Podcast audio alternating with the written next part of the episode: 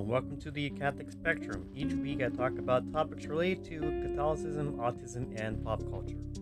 And as promised, I've just finished season one of The Chosen and season two of The Chosen, and as I reviewed season one for you, I will also now review season two, and I will talk about my plans going forward for future seasons of the show. So let's get started. So, when I first heard about The Chosen, I had my reservations, so I thought I'd start off by telling you guys what I thought what I think of the show overall. And normally Christian entertainment is at best bland and preachy and at worst propaganda like God's Not Dead, which is also bland and preachy.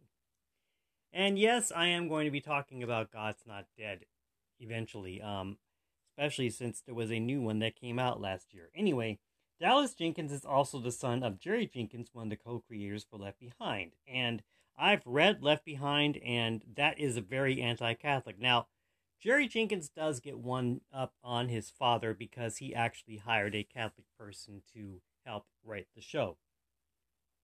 And there is Catholic influence, especially on the second season, with the Virgin Mary becoming a more prominent figure. Um, so I was so I'm not 100% impressed with this show, but I do enjoy it and I would recommend it.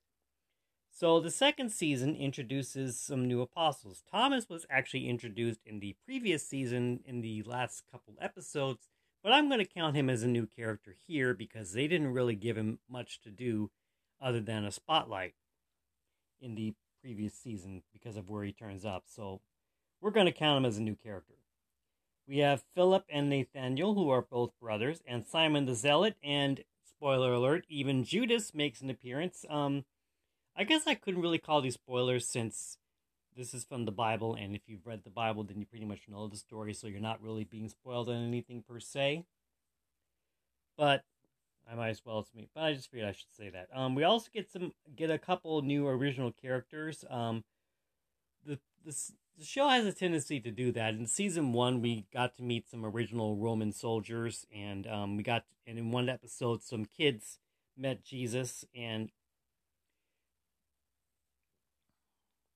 but this season we actually get some that actually matter to the plot. I mean, we get some new characters who matter to the plot, and well, not to say the Roman soldiers didn't matter to the plot. I guess I should say they did.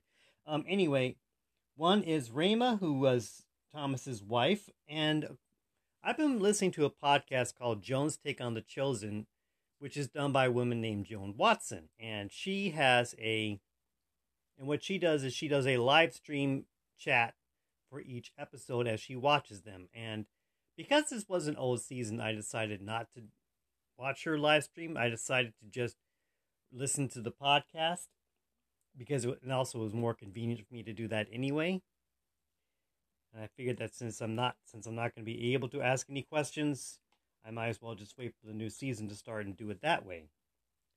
Um, so she actually checked into some supplementary information, and that's how she found out that Ramah is an audience surrogate.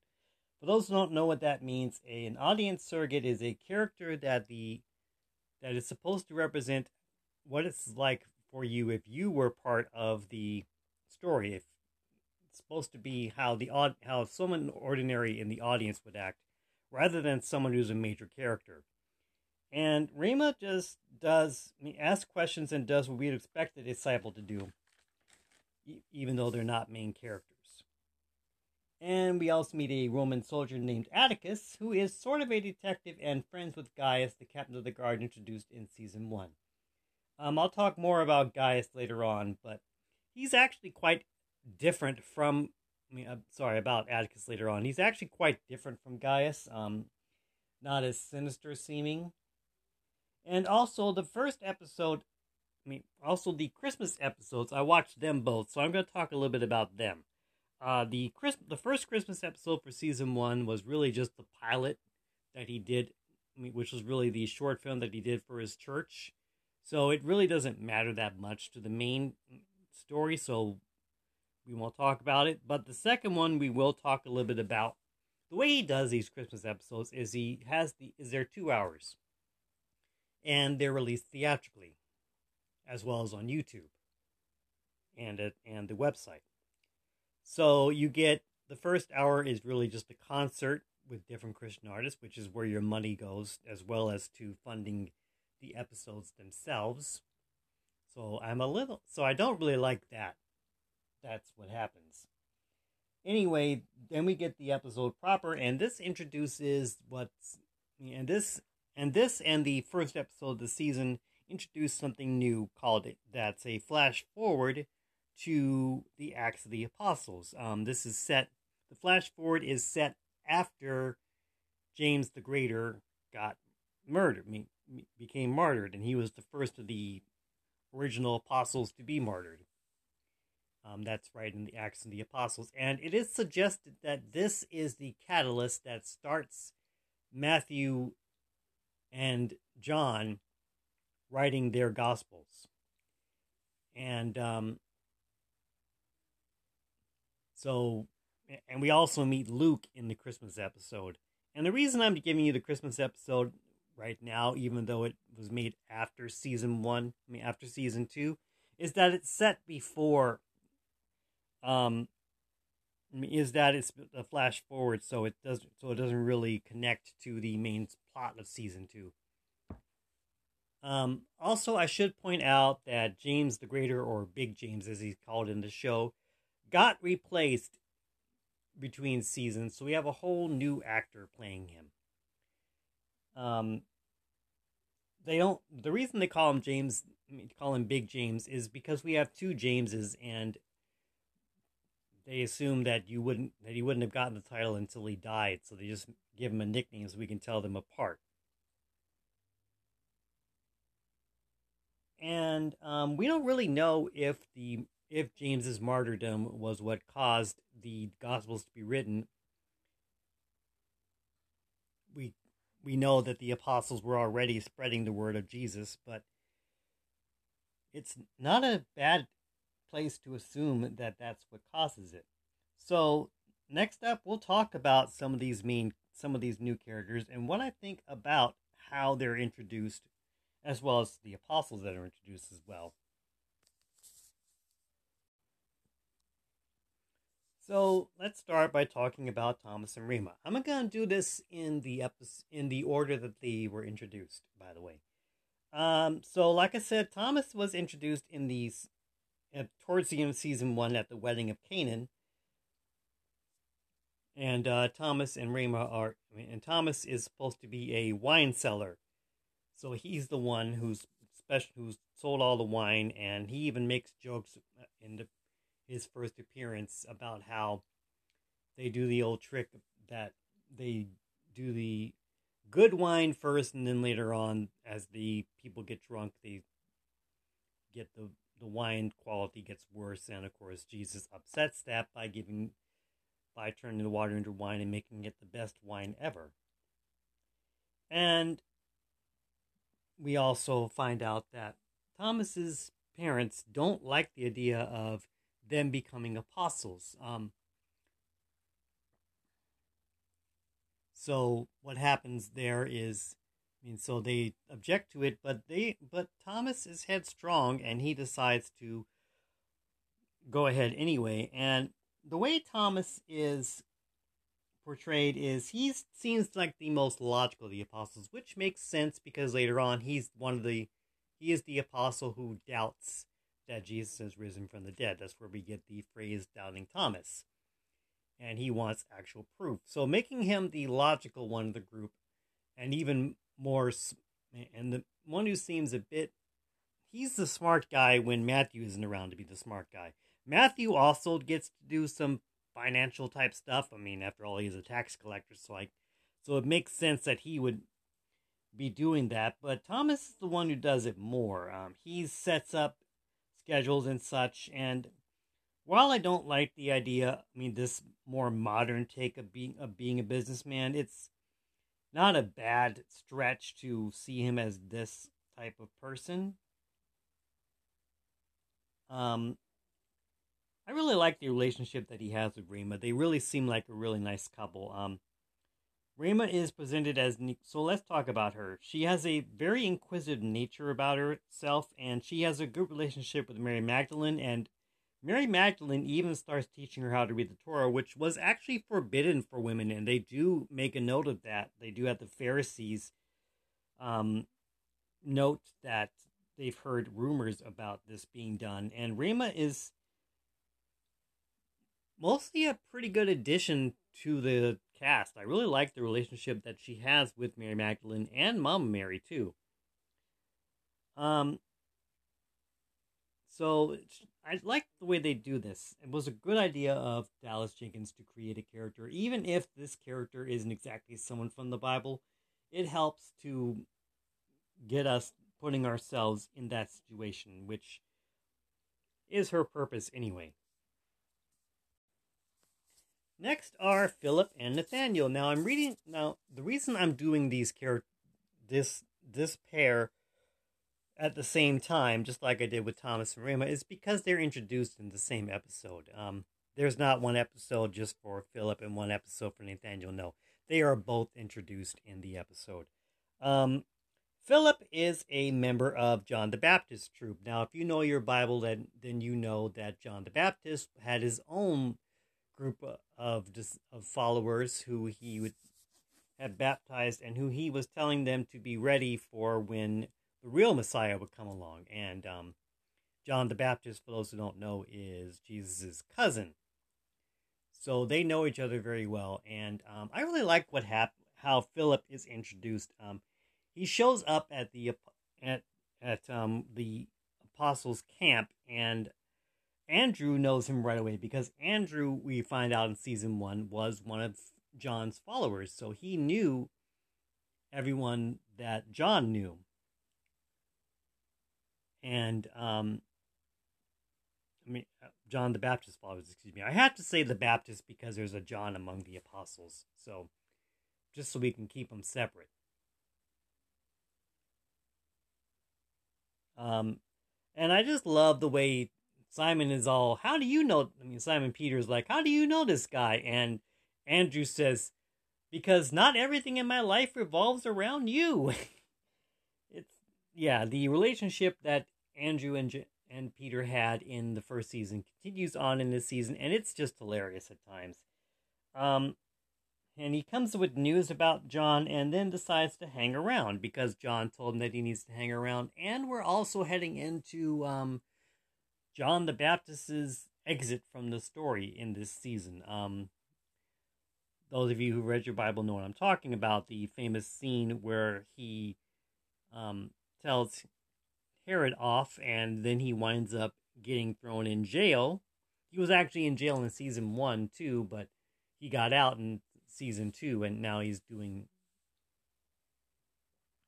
Now he's back to what to his old tricks, and um, Nathan, I mean, Philip is the nicest, per, nicest of the apostles, especially to Matthew. Everyone else treats Matthew like dirt because he's a tax collector, especially Peter. I'll get back to that later on when I talk about my general problems with the show. Um, he doesn't care that Matthew is a former tax collector. In fact, he doesn't even bring it up. He asks why he's even sticking around with the apostles when he doesn't, when he isn't treated very nicely, and this is one of my favorite scenes in the season. He Matthew draws a circle on the ground and then he points outside the circle with the stick that he's using to draw it and says, That's me. And like I said in my review of season one, we don't really know if Matthew's autistic, but I like the idea of him being autistic not just because of representation, but so not just because we know there were autistic people, there were most likely were autistic people throughout history. We just didn't have a name for it back in the old back in those times, and that's the way it's done here. We don't. The writers never come right out and say that he's autistic, but they give us tells instead. And I like the idea of having an apostle who's autistic because it shows that Jesus looks for people who are outcasts and in ancient Rome, just as in today's society, there is no one who is more outcast than people who are disabled, especially people whose disables aren't as easy to spot as, say, someone who has a leg that doesn't work or an arm that doesn't work, that or is blind or something like that. Autism is a isn't always that easy to spot. There are people like me who can pass for an for someone who isn't autistic. So we don't fit. I mean, so a lot of us don't fit into the circle. That's the reason I'm always telling you guys that normal is just a setting on the washing machine. It's not just a favorite quote from a movie that was no good. It's because that's the truth. We don't fit in, and we're not supposed to fit in. And Jesus doesn't care that we don't fit in. Now, this does bring up a bit of a problem. I don't mind Philip and Matthew's relationship. I, in fact, I like it. I like to see at least one apostle who didn't treat Matthew unfairly. But there is a scene where Philip tells, where Philip tries to help Matthew with humor. Um, again, this I don't mind this in itself because of um, it's actually a pretty funny bit that Matthew doesn't get jokes because he's too logical. But he tells him to tell a vegetable joke, and then he says, "Oh, you won't get it because it's corny." Um, no, Jer- Jenkins, you screwed up there. Uh, corn was not a staple in Israel in in Israel's diet back in the times of Jesus. Um, in fact, corn wasn't even around in Israel back in those days corn was found here in America. So they wouldn't know what corn is. So the joke doesn't work. So I don't mind sometimes that the characters sound a bit modern, but there are times when it gets annoying, and this is one of those times.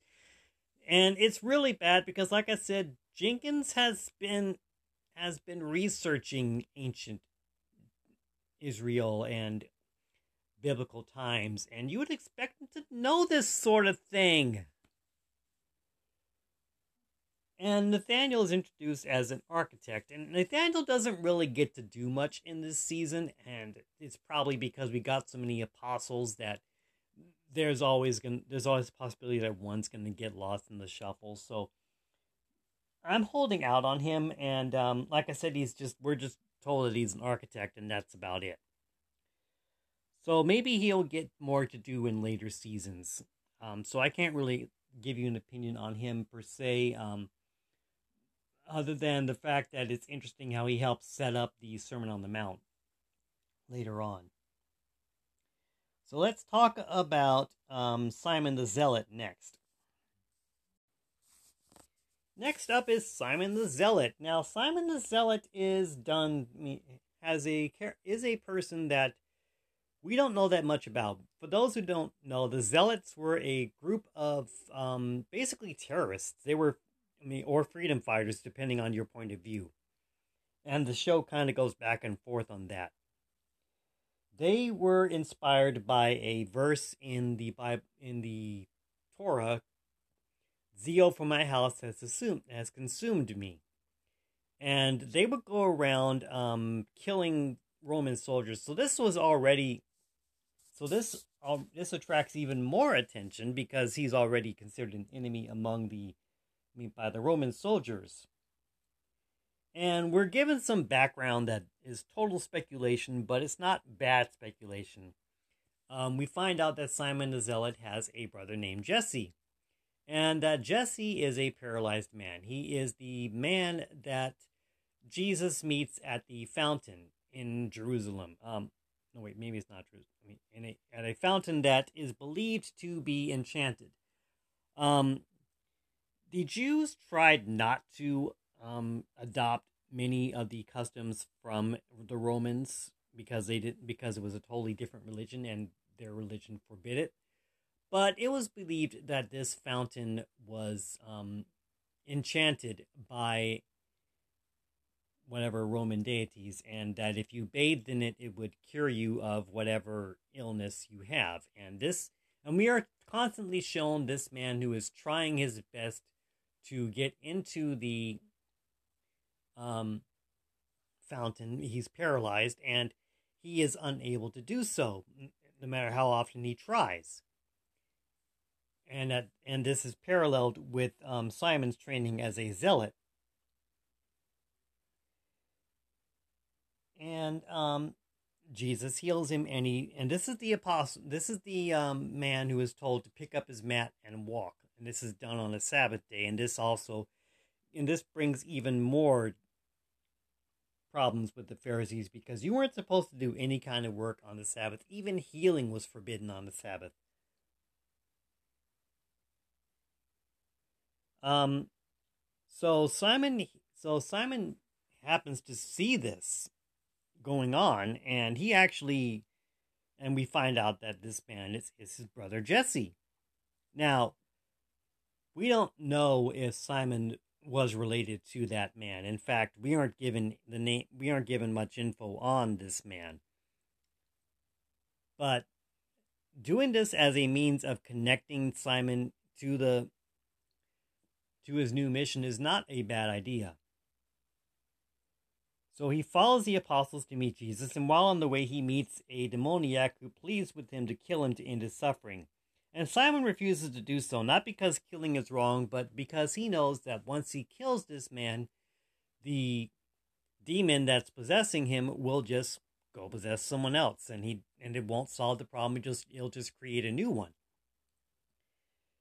So he fights him off, and that's it. And the demoniac then happens upon the apostles and frightens Mary Magdalene by calling her Lilith, which, as we learned in season one, was the name that she had when she was possessed by several um, spirits.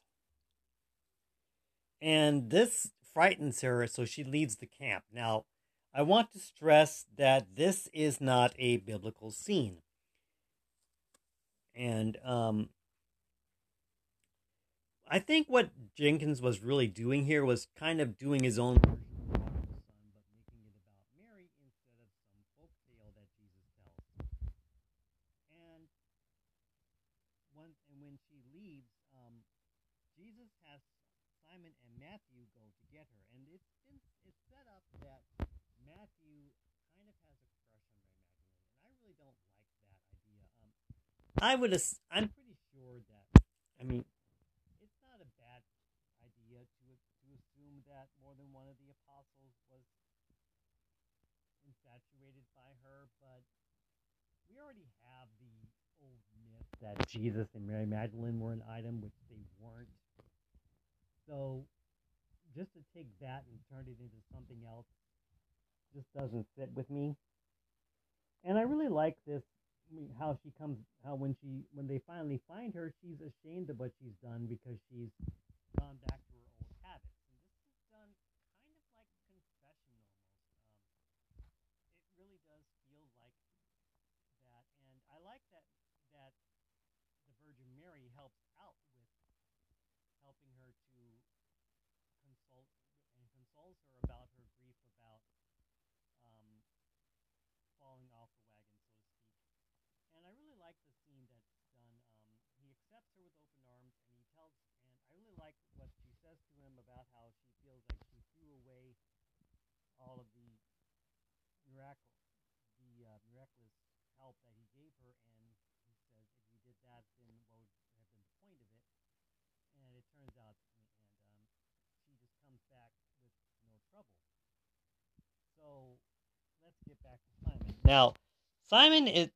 This is also when eh, Atticus is introduced because Atticus has heard rumors about Jesus and he decides to follow him and he sees Jesus um, expel the spirit from the demoniac. And I really like the way this is done because John the Baptist shows up in this scene too and he lets out a loud cheer just like someone who's watched their home team score a home run or something.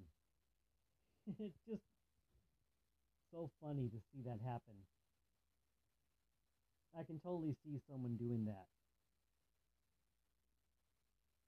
Now, said, none of this is in the Bible. So Jesus takes Simon, but we have to have something to, but this is, but we have to have something to um, establish Simon. So giving him a whole calling isn't really a bad idea.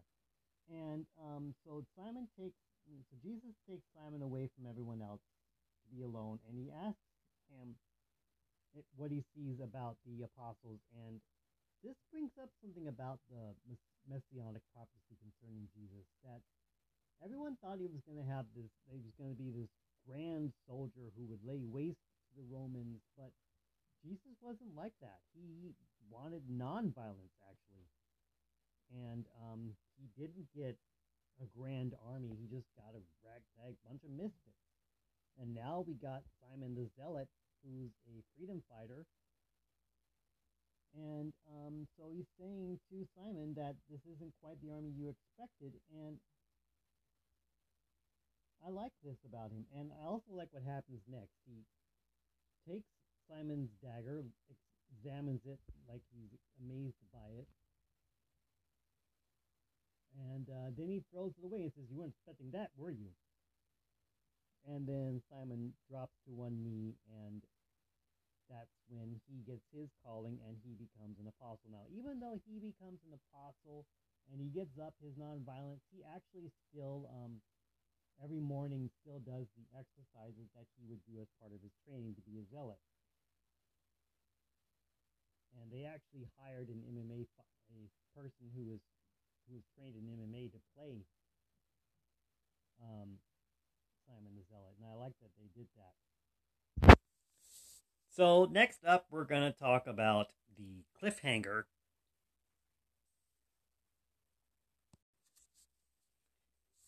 And Judas is not introduced until the season finale. And since the show is based on things we already know, I can't call that a spoiler. And um, we find out he's got a friend, and the two of them spend the whole fin- finale, excuse me, um, basically conning someone and telling them that, telling him that they've got plans for his um, land, and he actually wanted to keep the land in the family, and now these people are going to come and take it. And excuse me, I have to ob- to object to this what to what's going on here because this is setting up the Sermon on the Mount. Now, what they do with this whole thing is they show Jesus preparing the whole, I mean, preparing the sermon. They've actually have there are actually quite a few episodes and they show him practicing it and just kind of mulling over it. And this would be fine if Jesus was just an ordinary person like any of us. But he's not. He's human and he's also the living word of God. And I don't think it's right to present him as someone who's unsure of his words. And it's also borderline heresy, in my opinion. So I don't mean, and again, we also have the whole business that I have against the problem of having Matthew and John as biblical journalists because we we actually have Simon, we actually have Matthew and Jesus um, going over notes for the sermon. And I and like I said, I just don't think this is the right way to do it.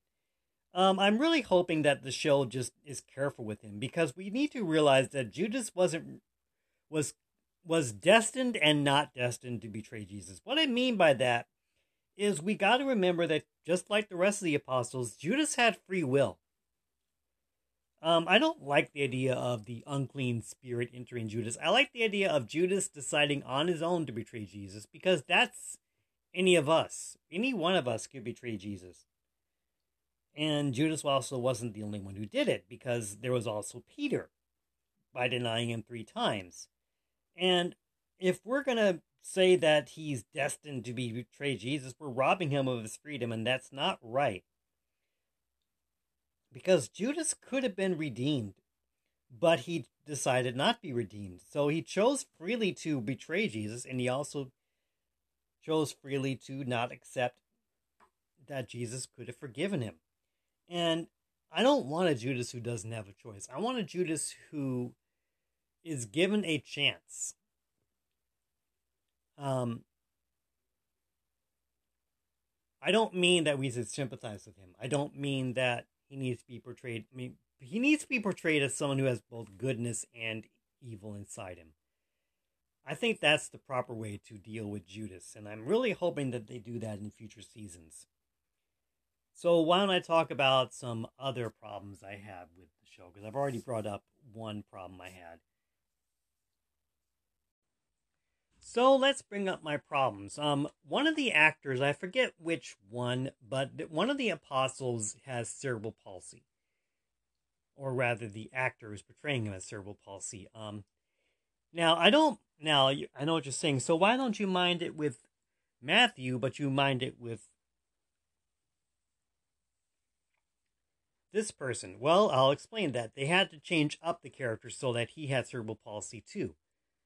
Um, so what I mind about it is that there is a scene where Simon asks him if he's going to ask Jesus to portray, I mean, to uh, heal the cerebral palsy. Now, they don't come out and say it because, like with autism, they didn't know what cerebral palsy was. Um, I have a big problem with this.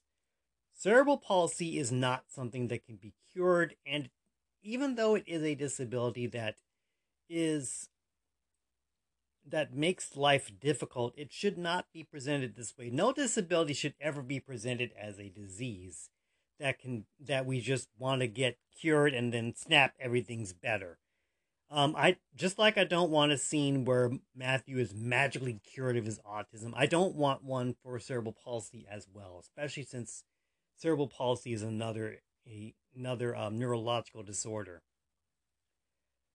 Because it neurological disorders, we don't want them cured, but they make us who we are. And once you do, once you take that away, we aren't who we are anymore. And it's very uncharitable to do this. And it was already problematic to even have Simon suggest that it be healed. So I'm really hoping that they don't do this. Don't cure Matthew and don't cure this apostle either. And speaking of Matthew, the relationship with Simon Peter and Matthew needs to be changed up. It was fine in season one when Matthew and Simon were enemies. And then Matthew wound up, and then Matthew joins the apostles. Now, I'm well aware that we have 12 apostles now. And I'm well aware that there's a possibility that the apostles didn't get along. Um, we always have we have that famous scene where Jesus chews out James and John and calls them the sons of thunder, and that scene is actually presented in the first episode of season two. So this can't have been the only time that the apostles were causing problems with Jesus and with each other. But this I mean, but it feels like to me that Matthew's and Simon's problems should have been resolved in season two. And they devoted a whole third, I mean, the whole third episode to Simon and Matthew um, having a big argument. And it just doesn't seem, I mean, and it just made season th- the episode, I think, the worst episode of the entire season especially since it was so it was much shorter than the rest of the episodes. It was only it was like a little over a half hour, and was all based on this one verse about how Jesus's ministry spread. Um. Also, I um, I brought this up last time, and I'm going to bring it up here. I think seven seasons is a bit too ambitious because of how short the Gospels are. And we got third. The third season is already funded. In fact, it's supposed to air later on this year. The first episode is supposed to come out. Hold on a minute. Sorry, I had to take some water there. Um, I think that doing seven seasons is ambitious, is overtly ambitious. Um, there's just not enough material in the Gospels for seven seasons. I think there's really only enough material for three at best. And we already had we had that big scene I just told you about with Mary Magdalene that wasn't even in the Bible at all. That is just pure speculation and didn't happen at all. And it makes the show seem phony when you do this. And it's going to keep happening because, like I said, we've got seven seasons of this and we're going to run out of stories. Now, I know that there is a disclaimer in John's gospel, at least that's what the show calls it, that tells us that not everything that Jesus did is in the Gospels and that and all that. But here's my main problem with this. Dallas Jenkins is the son of Jerry Jenkins, and he's now following in the footsteps of his father, even though he's not doing the Herod, the uh, anti-Catholic stuff. It's still bad because you can't make up stuff about the Bible. That's bad theology, and I can't defend that because it was wrong for his father to make up stories about Revelation and present them as absolute truth. And that's what Jenkins is doing here. He is presenting these stories as biblical proof, as biblical truth. And I'm a member of a Facebook group that discusses the chosen, and there's actually someone who asked where Mary Magdalene leaving the camp is in the Bible.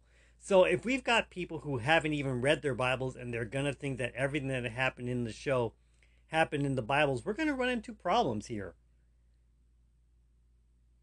And I'm gonna be critical of that.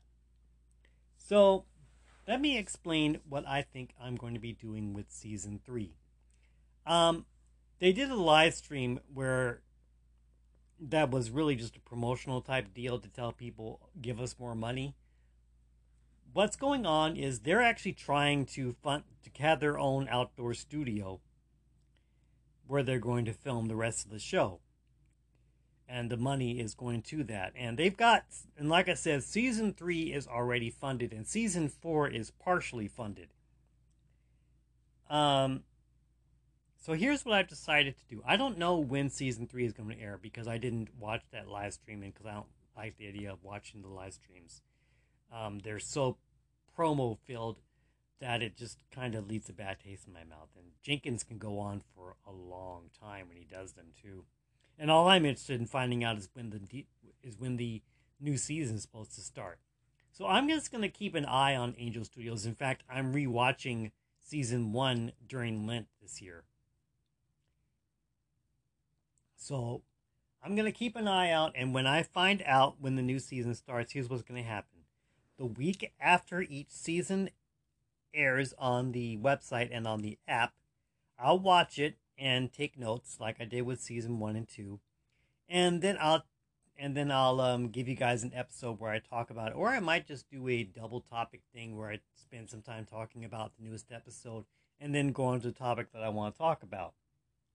And we're gonna do this from now on. Um, so just something to keep keep an ear out in the future.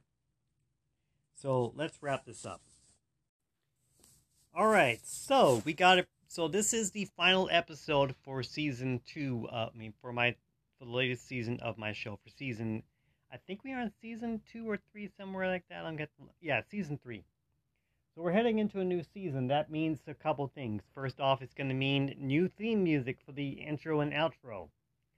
And it also means that next episode was supposed to be the usual Q&A type deal and it didn't work out again. Um, actually, I did get a couple questions, but I've also got questions from for a person for an autistic Christian that I happen to know named Gina Walter. So we're gonna have both. So we're gonna have the questions that I wound up getting. I only got two, and we're gonna have her interview, and that's gonna be season. That's gonna be our season opener.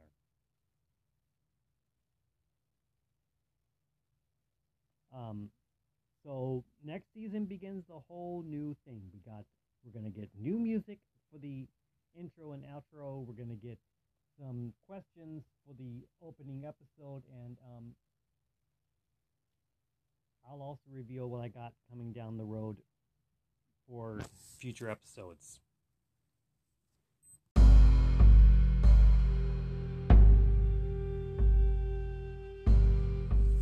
So, thank you for listening to this episode. You can find past episodes of the Catholic Spectrum on your favorite podcast app Spotify, Google Podcasts, Stitcher, Apple Podcasts,